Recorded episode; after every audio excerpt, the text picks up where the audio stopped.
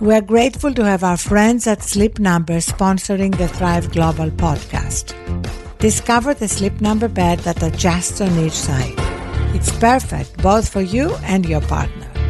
With their Sleep IQ technology at your fingertips, you'll know just what to adjust to get your best sleep. Does your bed do that? Check them out at sleepnumber.com slash thrive. Welcome to the Thrive Global podcast. Today we have a powerhouse of a guest. Though he hardly needs an introduction, in case you've just woken up from a 20 year coma, Mark Cuban is the owner of the Dallas Mavericks, Landmark Pictures, Magnolia Pictures. He's chairman of AXS TV, and of course, he's a shark on Shark Tank, currently in its eighth season, and the first shark we've ever had on the podcast. Now, Mark, people think of sharks as being scary and mean, which you're definitely not. Oh, come on now. what a way to start me off and ruin my rep. But the way you do everything seems to be a little bit like um, a shark in that you never stop moving Right. and that you pride yourself at getting this done. Mm-hmm. So, what does it take to get this done? It sounds better with a Greek accent, right? Yeah, it does, yeah, you're right. I could probably get away with it more, saying it more if I had that accent. Um, it means to be prepared. You know, it means to have done your homework. It means to be knowledgeable, so that when you walk into a situation, you feel confident that you can get this shit done. You know, um, it's when you just wing it, when you aren't prepared, when when you're uncertain. That's where when when things grind to a halt. And so, I mean, you know, there's lots of sayings about being prepared, but literally, I think I try to be the most knowledgeable person in the room when I walk into a room when it comes to my business, when it comes to my industry, when it comes to the deal I'm doing. And you know, when you answered um, the Thrive questionnaire, which is one of our features on Thrive Global, one of your answers has been endlessly discussed by our community, and that was your answer to meetings. The fact that you said that you don't take meetings, Right. And whether it's in person, Unless you write me a big or check. on the phone, unless somebody writes you a big check. If you write me a big check, I'll show up anywhere. I even might wear a suit. so um, when did you make that decision, and what prompted it? Well, I made the decision after I could afford to make that decision when I was investing more than receiving. But um, I think I started using email. Well, let me take a step back. My very first company was a company called Micro Solutions. And w- what segregated us and made us successful was, and this was in the early 80s, we were the very one of the very first companies to do um, local area networks. So when people were just getting used to using PCs, we were connecting them together into networks, and part of that was um, enabling messaging systems, so that you didn't have to pick up a phone, you didn't have to do a meeting. You could send a message on old school emails. Uh, so I, I was using and installing email or messaging system way back when. Then I got involved on CompuServe, and um, that's who we sold our company to. And you know they didn't really have true email but i was able to extend more globally and you realize very quickly that you know the power of collaboration and the ability to work asynchronously i- is very powerful. You know if, if i was working late i could answer an email. I could you know allowed me to be far more responsive. It allowed me to you know really dig into my thoughts on the topic. It allowed me to do research you know, as opposed to being in a meeting where there's time constraints, there's social constraints, um, there's politics. You know, particularly in a company, everybody tends to take a role and they slide into it, and so it, it allowed me really to avoid those things and and communicate with more people, and then it became a habit, and then I got to the point where I kind of had more leverage than the people calling the meeting, and and then it became very valuable to me. But how do you handle the overwhelming feeling that so many of us get from unanswered emails? the kind of the inbox problem. I guess I go through too so many emails. I, I've kind of become immune to that. I mean, literally, I carry two phones: one Android, one Apple, so I have access to apps from both. And one's on AT and T, and one's on T-Mobile, and I actually have a Verizon phone. With access, I'm always available. I can always communicate, and uh, the way I structure things, I think, is a little bit different as well. If you work for me, or if you're an investor, or if I'm an investor in one of your companies, then I want to get weekly or bi-weekly or monthly reports, whatever we need. But it's always bad news first Yes. It's never just give me all the, you know, the song and dance and we did this and we hired this person who's amazing. I assume you're going to do well. That's why I invested in you. I assume you're hiring amazing people. That's why you hired them. But where I can add value is by dealing with the problems. Mm-hmm. And so hit me with the bad news first. Let me try to help you in any way I can. And then, you know, I move on to the next one. And, you know, if I'm laying in bed watching a game, if if it's halftime of a Mavs game, that's when I'll do my emails because it allows me to disconnect from whatever other things that have my attention, and and it actually works out really well. So I'm obsessed with boundaries to um, my relationship with phones, which means um, my boundaries, like 30 minutes before I go to sleep, I turn off my phones and charge them outside the bedroom in a little phone bed. In fact, I brought you one as a little gift. I appreciate that. We have a charging station, which might be good for your kids, which Yes. looks like a phone bed. And the idea is that it lives outside everybody's bedrooms.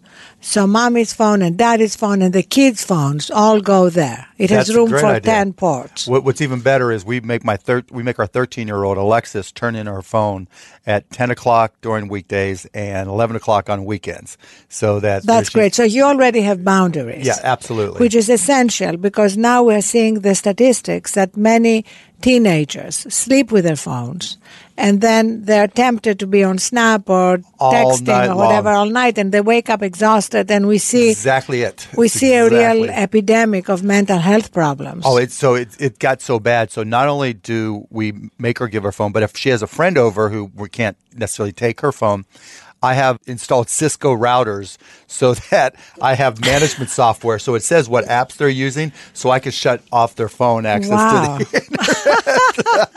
Oh yeah, I- I'm sneaky as can be. That's and she hates it. That that's the downside of having a geeky dad. You know, and and she stuff out. knows that. She oh, knows what you're doing. Yeah, because particularly with Netflix, like literally, we first it was okay. You have to earn your hours of Netflix, and I changed the password, and so you've got um, two hours of Netflix for every hour that you read, and that worked out really well until one of her friends gave her her password.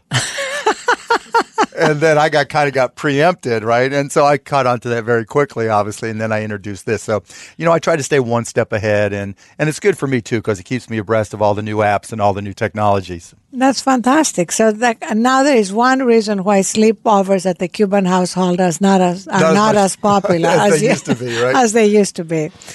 And uh, any other boundaries for you? Like any times when you say, "I am not going to be on my phone." you know, I think entrepreneurs go through a process. When I was all in and I was starting companies, I would dream about work. And literally, I'd wake up and I'd have to do things. And you've been through that, right? Where it just consumes you. And I think entrepreneurs go through that process, creative people go through that process. And as I kind of graduated to different facet of my life, um, I, I really don't have a problem disconnecting because there's nothing that's so pressing you know so if i have something with my kids not I- i'm not going to say 100% of the time Right. like if i'm missing a mavs game i'm checking the score you know my wife's getting mad at me but like before i go to bed i can put my phone there and not worry about having to pick it up in the middle of the night and just get a good night's sleep So, I- you're actually disciplined about not yeah. I'm pretty it. good. Like if I go mm-hmm. work out or play basketball, I won't have my phone with me, and I, I don't feel like, oh my goodness, I have to go check my phone every two minutes. If I'm sleeping six, seven hours and working out one hour, there, there's another 16 hours that I have access to my phone because I don't, I don't force myself to not carry it any other times. But what is interesting now is that even though rationally we know that, um, a Google ethicist, Tristan Harris, just uh, did a 60 Minutes piece where he talked about how there are thousands of engineers whose job is to hook us. Oh yeah. So that it's a little bit like the slot machine. Right. Well, they say when, when you get a text or you get an alert, it's like uh, you get a shot of dopamine. Right. It- It's like drugs and people get addicted to it. And so, you know, particularly if there's something you're working on and you're waiting for an, ex- you know, waiting for a response or you're dating somebody, you know, and, and you want to, you're waiting for a text back or, you know, in my case, I'm watching my daughter's phone to see if she's getting a text from a boy. And, you know, there's, there's all kinds of little triggers that we have. And you're right. You have to learn to, to really manage yourself because you can drive yourself crazy. Well, that's really exactly what you described. They call the intermittent variable rewards, Mm-hmm. like with slot machines. So you never know when you're going to get the good hit. Right.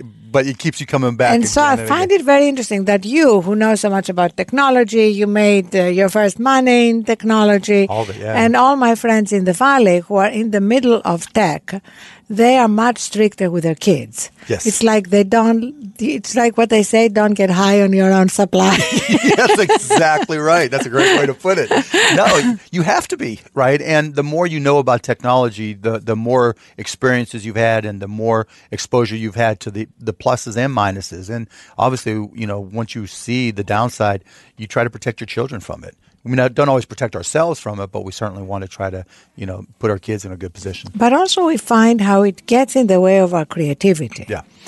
Um, it's not sort of an accident that so many good ideas come in the shower, right? When we're disconnected. You know, I forgot. I, I had about an hour a day to, to non-phone time in the shower. I'm, I'm, horrible. Going back to when I was a kid, my dad used to yell at me for like, "What are you doing?" And I just think he dad. Yeah, right. That's amazing. So you literally have one-hour showers? Not quite, but yeah. It sometimes it seems like it. Yeah, you know, you shower in the morning, shower before you go to bed, right? Yeah, that's fantastic. Probably, probably thirty minutes. Well, actually, you know, um, a lot of the sleep science uh, recommends uh, showers or baths before you go to sleep mm-hmm. because it has that psychological feeling of uh, washing the day away and uh, yeah, just calming you down, calming down, yeah. and having like a clear demarcation line. Mm-hmm. Because in our lives now, you can never say I've done everything I could have done. Mm-hmm. So you need to declare an end to the day. You know, and, and I also have it's it's maybe a bad habit, but like I like to listen to things even though I'm not listening when I'm falling asleep. So I'll put on. I might have Law and Order on the television because it just knocks me out. It, you know, I, they probably don't like to hear that, but there's. And then what happens um, when if you wake up? Doesn't it wake you up? no, because you can set the auto tur- auto. Oh, so it turns it off, it off yeah, by itself. Yeah. So anybody listening, do not take this advice from Mark Cuban. no, okay, a, you can take horrible. a lot of other advice, but it's not sleeping with your TV, TV on. on. No, it's a, it's a mistake. it's just you know, and especially think, if you don't have the feature that turns it right, off, turn or it you off. don't know how to use it, which I don't likely, know how yeah, to more use likely. it. But no, but it, it's just because I think it's an old habit that I just haven't gotten rid of. Where when my mind was racing so much and I needed to turn off and couldn't, it was a distraction. Right. You know, when when I was thinking about work all the time, if there's something else on just that to distract, could occupy you. yeah, that that would occupy me, I would do it. And now it, it's a habit. And but you have it through um, headphones. Headphones, yeah, yeah. Otherwise, you would be divorced. Yeah, yeah, exactly right. I was actually just having lunch with um, a girlfriend uh, who was telling me how they, she and her husband wake each other up, you know, through um, intermittent snoring. Uh-huh.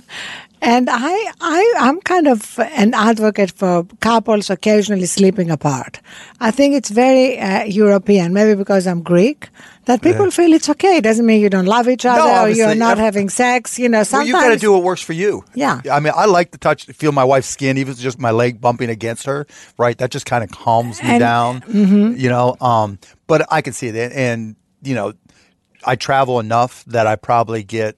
I if if I didn't travel at all, I mean, she'd probably go crazy with me being there all the time. right, but, because you you're on the road, so right. much. So if I'm on the road a couple days, you know, every couple weeks, then that gives me a break to sleep, and I take advantage of it. Because with a seven year old, they're running in and.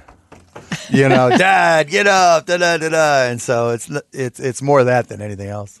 So, what's your number? How many hours sleep um, do you need to feel like the best Mark Cuban in the world? I'd say six is enough, is just enough, and eight's too much. so seven is yeah, seven, seven, in, yeah, Yeah. somewhere in there, and I'm fine. Yeah. So again, unless you have a genetic mutation, which Right. about one and a half percent of the population has, Is that what it is? And and no, genetic mutation is three to four hours, and you're good. Yeah, But that's a tiny Michael Jordan. percentage. Michael Jordan. Michael Jordan never had to sleep. It Yeah. was I hated it. But it. that's a tiny percentage Right, of the population. The rest of us seven to nine. So you have to find your magic number. Yeah, there. I agree. And and once you know, and, and plus, I, I have no problem, particularly if I'm traveling, um, taking a nap. If I get a break, or you know, if I can schedule a break, I, I have. I'm good with taking a nap, and you know, if I need to catch up on my sleep on the weekend because there's something going on, I have no problem doing that. I, I mean, yeah, I, I respect the sleep. well, naps were good for Winston Churchill. hey, if it was good He won the Second Churchill, World War, so he called them power naps. Yep. And I don't know if it gives me any special powers or power, but you know, you and I have discussed it before. It, feeling confident, feeling rested, that makes me more effective. Exactly. You know, because once it's like it's like a sport. You know, if you feel like the other person's faster, you know, if you feel like you're not quite ready, your game's not 100%, you know, you know it you know and once you know it then whoever you're working with figures it out very quickly as well and you're at a disadvantage and so i've always looked at now it didn't always work that way you know and, and there were times when you'd be you're exhausted and there's things you have to get done and we've all pulled all-nighters but there, i'm always a lot better off and always a lot more successful when when i'm feeling rested because you just you, you just feel a lot more invincible that's something very new and you see it among athletes right where mm-hmm. they're now prioritizing oh, yeah sleep and uh, taking care of themselves in a way Without which question. is relatively new. The Dallas Mavericks have tried to do it for a while where, you know, because everybody, we're all in our jobs creatures of habit to a certain extent. And if your body clock gets set a certain way, when there are changes, you need to recognize you need to adapt. You know, so, you know, there's times when, you know, you have to be somewhere at 5.30 in the morning or, and your body's not going to be responsive to that unless you prepare for it. And it's hard to go to bed early. And so, you know, we, at the Mavs, if we have a day game, we completely change everybody's schedule so that you know their body feels different mm-hmm. because otherwise it automatically falls into old habits, you know, and it has expectations, and so you have to adapt to your own circadian cycle. But you you know knowing that there's going to be a change, we have programs that help their bodies adjust sooner rather than later. Because the last thing you need to be is lethargic when you're trying to play a professional yeah. basketball game. And of course, you're also helping them acquire better sleep habits and do you also teach them to meditate? Not meditation because that, that gets to be too personal. Right. Right. So we do have um, team psychologists who is there full time that can work with them and, and we kind of gear it towards what's it take to be a professional right how do you how do you prepare your mind how do you uh, prepare for the amount of work involved prepare for the stress and the physical aspect of it so we try to coach their minds and and their ability to be prepared as much as we coach their skills. That's great. And are they all open to that? Or oh, yeah. You, get, oh, you yeah. don't get any resistance? No, in early days we did because we were one of the first to try so how it. long ago? Oh, we're talking 2001. Wow, that was yeah. really early on. Yeah, so we we had our first team psychologist in 2003, I think it was, and so we brought in 2001, one, right after I took over the team. We brought in nutritionists, we brought in someone to do sleep science, um, and work on our circadian rhythms, and it becomes a checklist item, right? It becomes commonplace.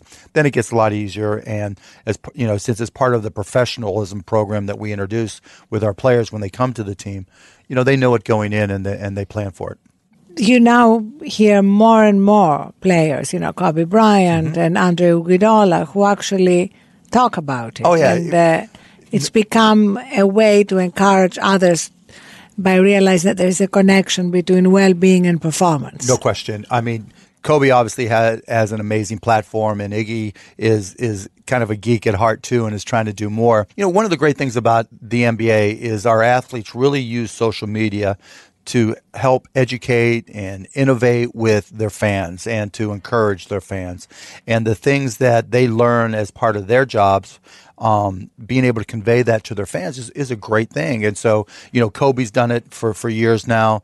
Um, one of our guys, Harrison Barnes, is is very big on on sleep science and helping and resting and all those types of things. So he uses it himself. He's got his own program and he's shared it with others. So oh, we'd love to have him no, right yeah, on I'll, I'll for Thrive. For yes, sure. we did um, um, a whole video series with Andre Iguodala. Uh-huh. In fact, what is interesting, you said that they encourage their fans to adopt better practices. But what I found is that they also um, validate these practices for business executives. Without question. Uh, we're at a um, conference once with Andrew Iguodala, and he and I did a, a, conversation on sleep, and he put up his stats mm-hmm. that showed the correlation between sleep and recharging and his numbers. Mm-hmm.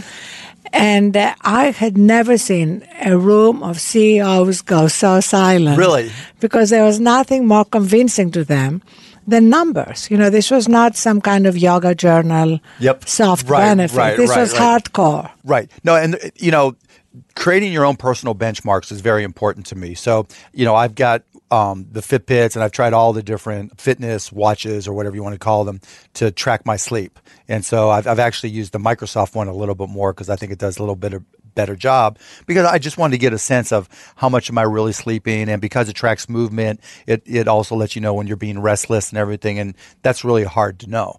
And so you know that's that's been very valuable to me. And you know I get my blood tested every 3 to 6 months and everything get blood labs. So you know over the years I've been able to really create a benchmark for myself. And and it's been important. It's helped me you know get into shape and you know between sleep eating workouts work habits you know you get a sense of really what makes you feel good and I you know I think that self realization or self actualization is going to be more and more important, you know, because the, the better you can understand yourself, the better you can be.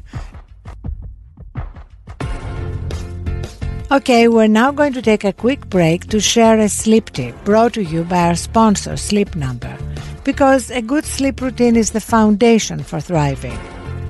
Today's sleep tip is to read before bed, but something not on a screen and something that has nothing to do with work. Read a chapter from a classic novel, a poem, an article in a magazine, or something from a history book. Letting ourselves get drawn into a narrative helps us transition from our day to day projects and worries. In fact, studies have shown that reading for as few as six minutes releases stress and tension in our bodies. Thanks again to our friends at Sleep Number. Discover the Sleep Number bed with Sleep IQ technology at sleepnumber.com slash thrive. You're a sort of guru on Shark Tank and you teach a lot. You know, we're just talking about today with the producers. You know, we ask about numbers all the time, but when I look at the deals that I've done um, on Shark Tank, really the, the personal habits and the focus of the entrepreneurs – you know, I invested in them because they have a good business. Their ability to focus and execute is far more important. Mm-hmm. And, you know, they all go hand in hand and, and, we've got to do i've got to do a better job of asking questions on the show about you know how do you take care of yourself you know how do you treat people how do you work right what are the qualitative aspects of your your business and personal life within reason obviously um, that allow me to make a better decision as an investor and so I know that would be great yeah, and it could be great to see that also even with public companies you know a ceo who is perpetually run down isn't going to make the best decisions for shareholders no and you know and it's funny because there, there's there's that balance between privacy and trying to make the right investment and and you're gonna have to share, share some of your questions with me because mm-hmm. I'll use them. okay. I want every edge I can get, and, well, I'm, I'm going to say this comes from Arianna. Well, if you think of it, um, we have the data now that 75% of startups fail. Mm-hmm. In at China, least. where you and I were at this uh, forum over the weekend, the number is 80%. So clearly, all these entrepreneurs were staying up all night and uh, burning the midnight oil all the time. I mean, we all have to do it occasionally, right. thinking that that's the way to succeed. I'm making some bad decisions along the way. No question. Look, I can tell you from my first business that I wasn't as efficient as I could have been, and I probably could have gotten bigger and, and been more successful if I would have been a little bit more aware of, of the the impact I was having on my brain, body, and and soul. you know, but you know, you, you go through the process and we are getting smarter. And that's why, you know, what you're doing here with Thrive and being on the podcast, we all learn. I come not to, to communicate, I come to learn. I come to get some of that Arianna vibe. Well, it's interesting how we all learn from each other. Yes. But one of the stories that I love that you tell is how, how you learned from an early boss um, you had a PC software firm, right? Micro Solutions. Uh, Micro Solutions. That's yeah. right. That was that. And he he was a kind of reverse mentor, which put right. you on a better path. So tell right. us the story. Oh my goodness, so many stories with him. Um, so I had two bosses that I learned so much from because of how bad they were. I started a company, Micro Solutions, and right before that, I worked for a company, Your Business Software, where I sold software, right. and I got fired. And I got fired because he wanted me to open up the store. It was a software retail store. I had to sweep the floor, make sure the windows were clean, make sure the store was open on time. And I had a big deal I wanted to close. And I thought, okay, I'm going to let Michael, his name was Michael, know that um, I've got everything taken care of. Someone's watching my shift, if you will, and I'm going to go pick up a $10,000 check. I figure when I came back, he'd be thrilled to death, right? Fired me on the spot. And you know, and, and you think back and the things I learned from him prior to that. Literally back then, I was buying clothes from a, a used clothing store because they had used polos that they would redo, and my suits were two for ninety nine dollar polyester suits.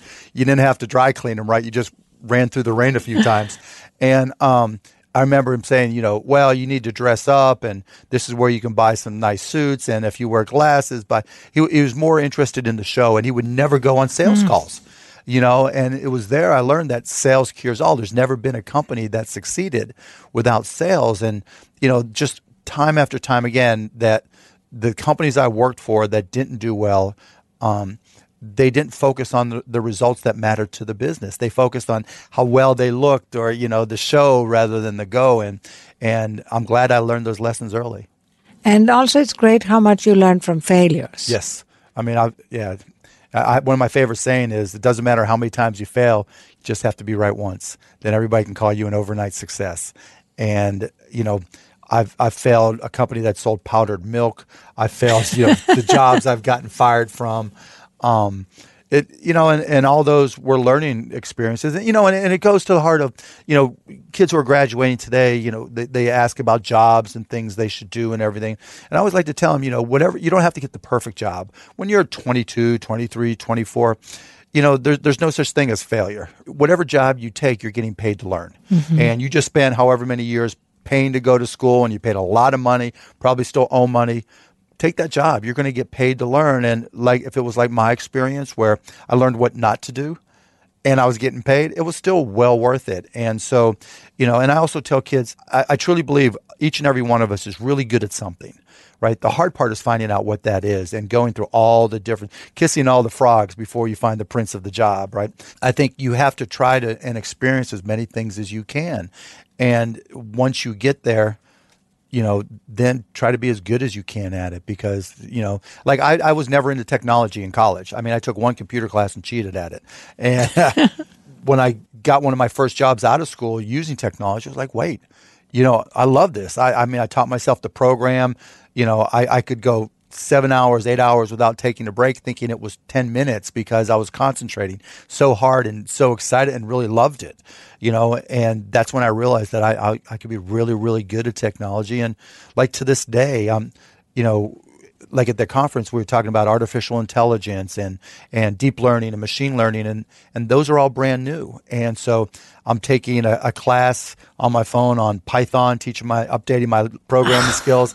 I'm reading you know machine learning for dummies and i've got this other course book that i'm taking because i have to learn you know and to me lifelong learning is probably the greatest mm-hmm. skill and i know you think the same way that you can ever have but you read a lot generally, yeah. right? Yeah. So what uh, uh, is that? What you're reading right now? That's Are exactly. you reading anything for fun, or that's what you're reading? That's what fun? I read for fun. Yeah, um, I get excited about it because the cool part about technology is we're here and then someone comes up with something new and then the, the people who created it know it but everybody else starts at the exact same spot. You know whatever it is that's new that's invented unless it's yours you're starting the same place. So if i just put in the effort you know i can learn it and now with artificial intelligence and all its derivatives being so important, and the more I understand it, the, the more excited I get about it. And, you know, the good news of having had the level of success I have is obvious, but the bad side is I kind of lost that piss and vinegar because I can think of 50 businesses I could start right now based on all this, but I don't want to give up time at home and, and all that. So that's kind of the trade off. But also, you've always believed and talked about how the key to life is how wisely you use your time. Yeah. Yeah, it's the most valuable asset you have. Kind of, it's the only thing that's uh, that's not an infinitely exactly renewable resource. Yeah, you you can't buy it, you can't find it, you can't store it, you know, you can't trade it, um, and you know, I've always looked at it from the perspective that, you know, I gave up a lot personally early on to try to accomplish my goals, knowing that if I ever reached the level of success, even close to where I ended up, I was just going to have fun. You know, I, I, tell the story about after selling my first company, buying a lifetime pass on American Airlines and retiring it at 30, basically, just so I could go party like a madman. Now, you know, at 30, that was my goal. You know, my goal. How long changed. did it last? Um, four years. Four years. That's quite long. Oh uh, yeah, it was it Yeah. was fun. Yeah, I had a you were done at 34. No, and, and actually, um, that's when we started um, AudioNet, which turned into Broadcast.com because the internet, the whole whole internet thing happened, and we saw the opportunity with streaming, and no one was doing streaming at the time, and it you know it was one of those things where if we if we did it right, we it was going to be incredibly successful. We recognized that, and and it worked out. But once I sold Broadcast. Um, you know, I had the money and, and I was grateful for it. But what made me lucky was that I could spend time the way I wanted to. And I could start working on relationships. I could start a family because that's when I could focus on it. I'm the old dad now, but having the time just to be able to, to enjoy my time, enjoy my time with my family, there's nothing more valuable. It's, it's the best reward. That's what concerns me about uh, the amount of time that's spent on social media. Um, or playing Candy Crush, or you know these things that you can start and and then you don't know how many hours pass. Not Right. not as you described earlier, coding or Right, doing right. something that could lead to something yeah. productive, but just literally losing yourself. Well, you know, when you think about that, we talk. My wife and I talk about that with our kids. So on, on one hand, I try to analogize it to someone playing solitaire, right? Or you know, the board games that we used to spend hours. I remember I'd play Yahtzee, right, just to kill time, or teach myself piano or guitar, which seems effective, but I didn't get anywhere with it. Ended up, But you know- that's different, don't you think? Because that's what I don't know. That's yeah, what I'm I think sure it. I'll tell you why I think it's different, just based on the neuroscience that Mm-hmm. I've read. Um, that it's it's a little bit like um, somebody described it like a, the bottomless bowl of soup. You know, when you keep eating and you don't you don't know when you're satiated because more soup appears. right, and it's the same repetitive It's thing. the You're not- same you- you- repetitive thing, and you don't know now everything is programmed on autoplay. Right. You know, Netflix, YouTube. No, and, and I agree there. I mean, it's like like I said with my kids. You know, my son will watch Minecraft videos. Now, on one hand, getting better at Minecraft, which can be intellectually stimulating and, and a learning tool, is great. But watching these videos over and over and over again, we had to put time limits on it.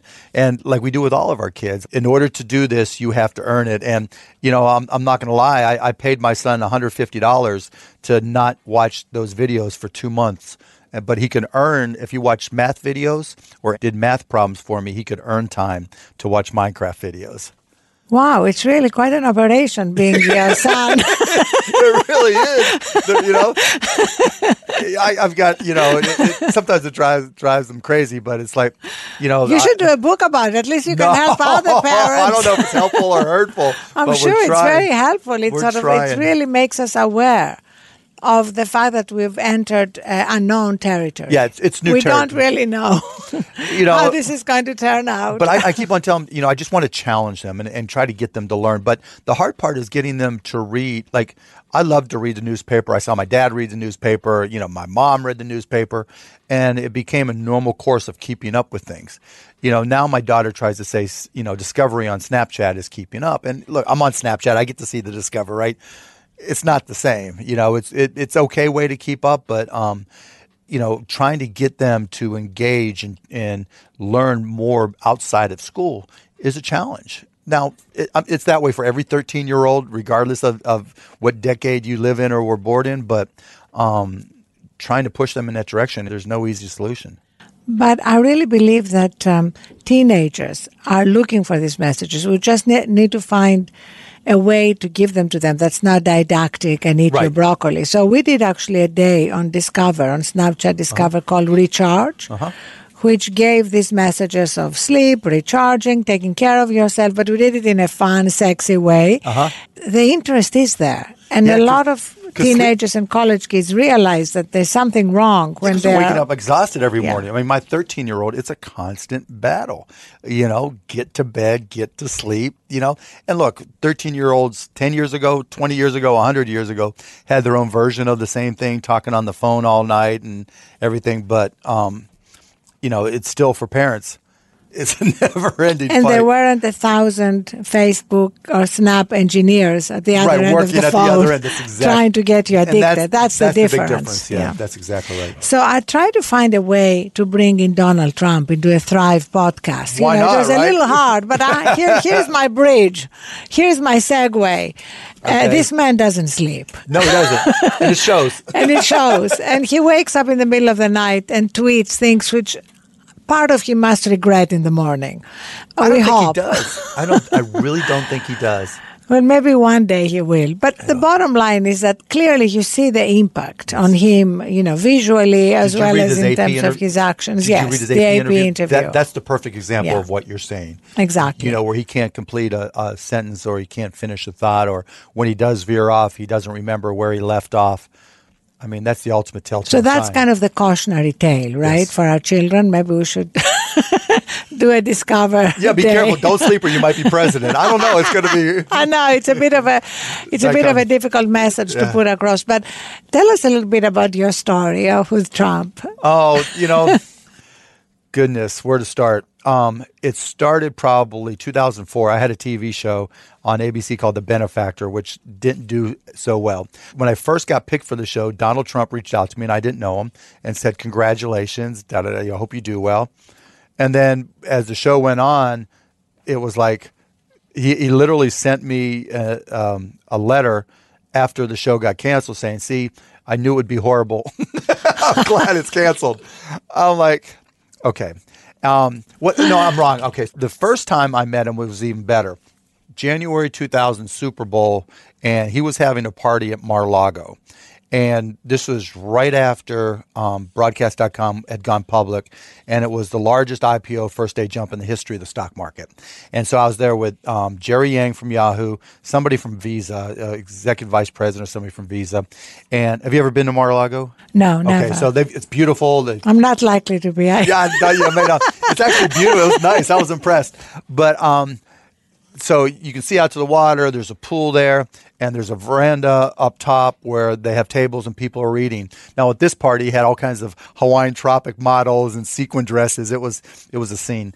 Um, but he came up to us and didn't know who I was, but you know, he was being a host and he was walking around introducing himself to everybody there. Hi, I'm Donald. Hi, I'm Mark. Hey, I'm Jerry. Da, da. And he goes. Mark, it's nice to meet you. You know, someday you'll be able to sit up there with the rich people. Oh no. and I've got people there who saw it, and and and, and so, but I, I just gave him a hard time. So when he connected with me afterwards, I started giving him a hard time about saying that. Then he invited me to his office after that, and we talked technology, which he didn't understand. So we got some other folks in there. But long story short, 2004 sent me that letter. Um, then 2007, he was working on an MMA um, promotion with the Russians. And with AXS TV, we were doing and still doing a lot of MMA type um, programming. And so we broadcast that event for him. And so we got to know each other and we were friends again. And then fast forward again to the election. When he first came on the scene and announced, you know, I said I didn't agree with his positions, but you know, he was refreshing. He was the best thing that happened to politics in a long time because he spoke his mind. He wasn't a Stepford candidate. He was very unfiltered, and I thought that was going to be very valuable. Um, kind of went in a different direction, but I said that, and he put that quote and one of my quotes on his book that he released, and so we were friends again. And so he would call me. Um, I would email him information. Now with Donald, you know, you email one of his assistants, they print it out, he sees it, he writes on it a response. They scan it and then they email it back to you. And so that was kind of the the efficiency factor there. But um, so we were friends for a while, and I also was not a fan of Ted Cruz. So I would tell him, you know, here's what I think. He would ask me some questions. We'd talk some about technology, or he'd ask me some things about technology, and we, we were going along fine. And I said, look, I I don't again. I continue to inform, tell him that I don't agree with his policies, but I think Ted Cruz would be even worse because Ted Cruz was kind of an ideologue, but he was also really, really smart. And he could probably figure out how to get a lot of things that I thought weren't positive done. And I told Donald that. So then, you know, and he would talk about how, you know, we'll see what happens. We'll see what happens. I've got the evangelicals helping me. I think this can happen and that can happen. And um, we'll see. But he, I don't think he really thought he was going to win. But then he got nominated, right? He made it through the, the primaries and was the um, Republican nominee. And I said to him at, at some time, Donald, you have to learn the issues. Well, it went downhill from there. yeah. So and I, then I went on TV and said that, and I got an email from him saying, "What happened?" And I'm like, "What happened is just what I told you. At mm-hmm. some point, you have to learn the issues." And you know, and then I started talking to some folks that I knew that worked for Secretary Clinton, and it wasn't that I agreed with a lot of her policies. There was, I mean, I'm an independent. There's a lot of things, particularly on the economic side, that I didn't agree with at all. But I, she's smart, you know, and so when I told Donald that as well, it didn't That work out. it. That was it. Yeah, but uh, you know, there's still hope. Look, I is he doing a good job? I think economically, there's still things I agree with. I mean, you know, within reason, lower taxes. You know, um, reducing bureaucracy. I think is a good point. Making trying to make the government more efficient. You know, the things he's doing with the FTC on licensing in particular, where like in the state of Louisiana, you have to you know, wash hair for 60 hours or something ridiculous before you're allowed to get a job as a shampooer, which is crazy stuff, right? So his FTC is is working to get rid of that. So on the economic side, it's great. You know, on the military side, on on the social issue side, it's it's hasn't been so great. You know, But what is interesting is that last May, Chris Cillizza of the Washington Post wrote a piece with the headline, Why Mark Cuban for President Makes a Lot of Sense. And then in February, at, at an NBA All Star celebrity game, you wore a jersey with a certain number on it, the number 46, I have to say though that wasn't my idea, but it was such a good idea. I glommed onto it. just in case you decide to run. Uh-huh. Can we talk about it? Oh yeah, if I ever decide, yeah, we I'll talk to everybody about it. Trust me. Fantastic. Okay, because we'd like to be And- and- a podcast on which you come to talk about it and talk about how you can run without um, yourself. driving yourself into the ground and Yeah. making bad decisions and tweeting stupid things. Yeah, trust me, that that would not be me. I'm not oblivious to life like some people. Well, Mark, thank you so much right, for being here. Th- That was really great. Thank you for being our guest, and you. thank you for all you're doing and all the knowledge and wisdom you're And same spreading. to you. Same to you. Thank you. So, for everyone listening, be sure to subscribe to the Thrive Global podcast with iHeartRadio or in your favorite podcast app and stay tuned to thriveglobal.com and iHeartRadio. We want to hear from you. Please email us at podcast at thriveglobal.com or reach out on social media using the hashtag Thrive Podcast and tell us who you'd like to hear from and what are your favorite life hacks. Until next time, be well and thrive. The Thrive Global podcast is brought to you by Sleep Number. With a Sleep Number bed, you can adjust the bed on each side so both you and your partner can experience your best sleep. And with Sleep IQ technology, you'll know how you slept. Does your bed do that? Check out the beds at sleepnumber.com slash thrive. And of course, don't forget to turn off your devices before you tuck in. Audiation.